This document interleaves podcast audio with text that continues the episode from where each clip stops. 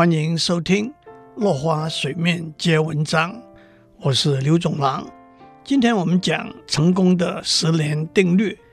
我们有许多例子，来自二零零八年出版的一本书《艺术超凡与平凡的界限在哪里》。作者 Malcolm Gladwell 在电视上接受访问的时候，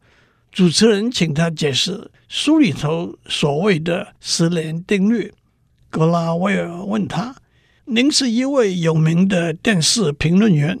请问您经过多少年的经验，才有现在这种挥洒自如的感觉呢？”主持人回答：“十年。”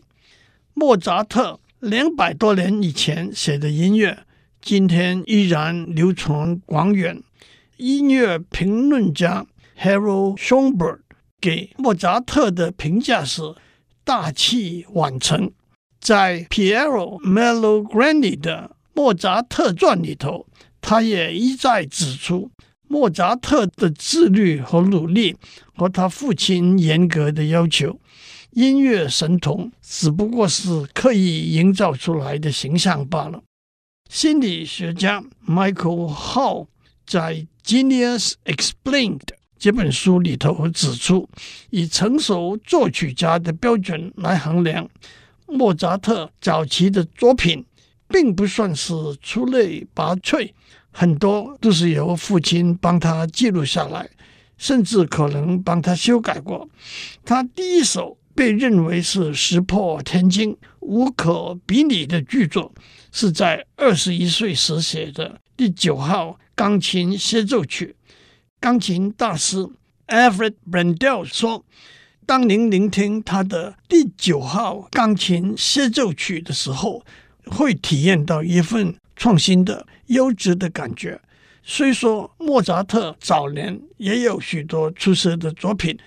但是经过十几年的历练，才是一连串伟大创作的开始。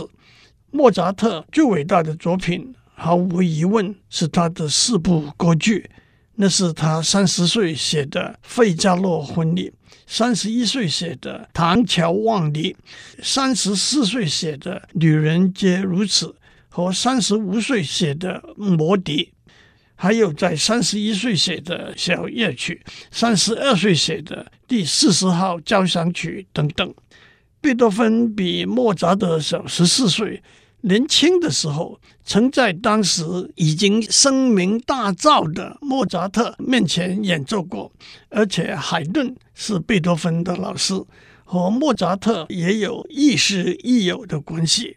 所以贝多芬的部分作品可以看到莫扎特的影响，特别是有名的第五号交响曲的第三乐章，灵感似乎来自莫扎特第四十号交响曲。第四乐章开始那一段，这就是一分天才，二十九分教导和环境，七十分的努力。披头士也好，莫扎特也好，都是走过这样的历程，把成功和快乐带到世界的每一个角落。今天先讲到这里，我们下次再见。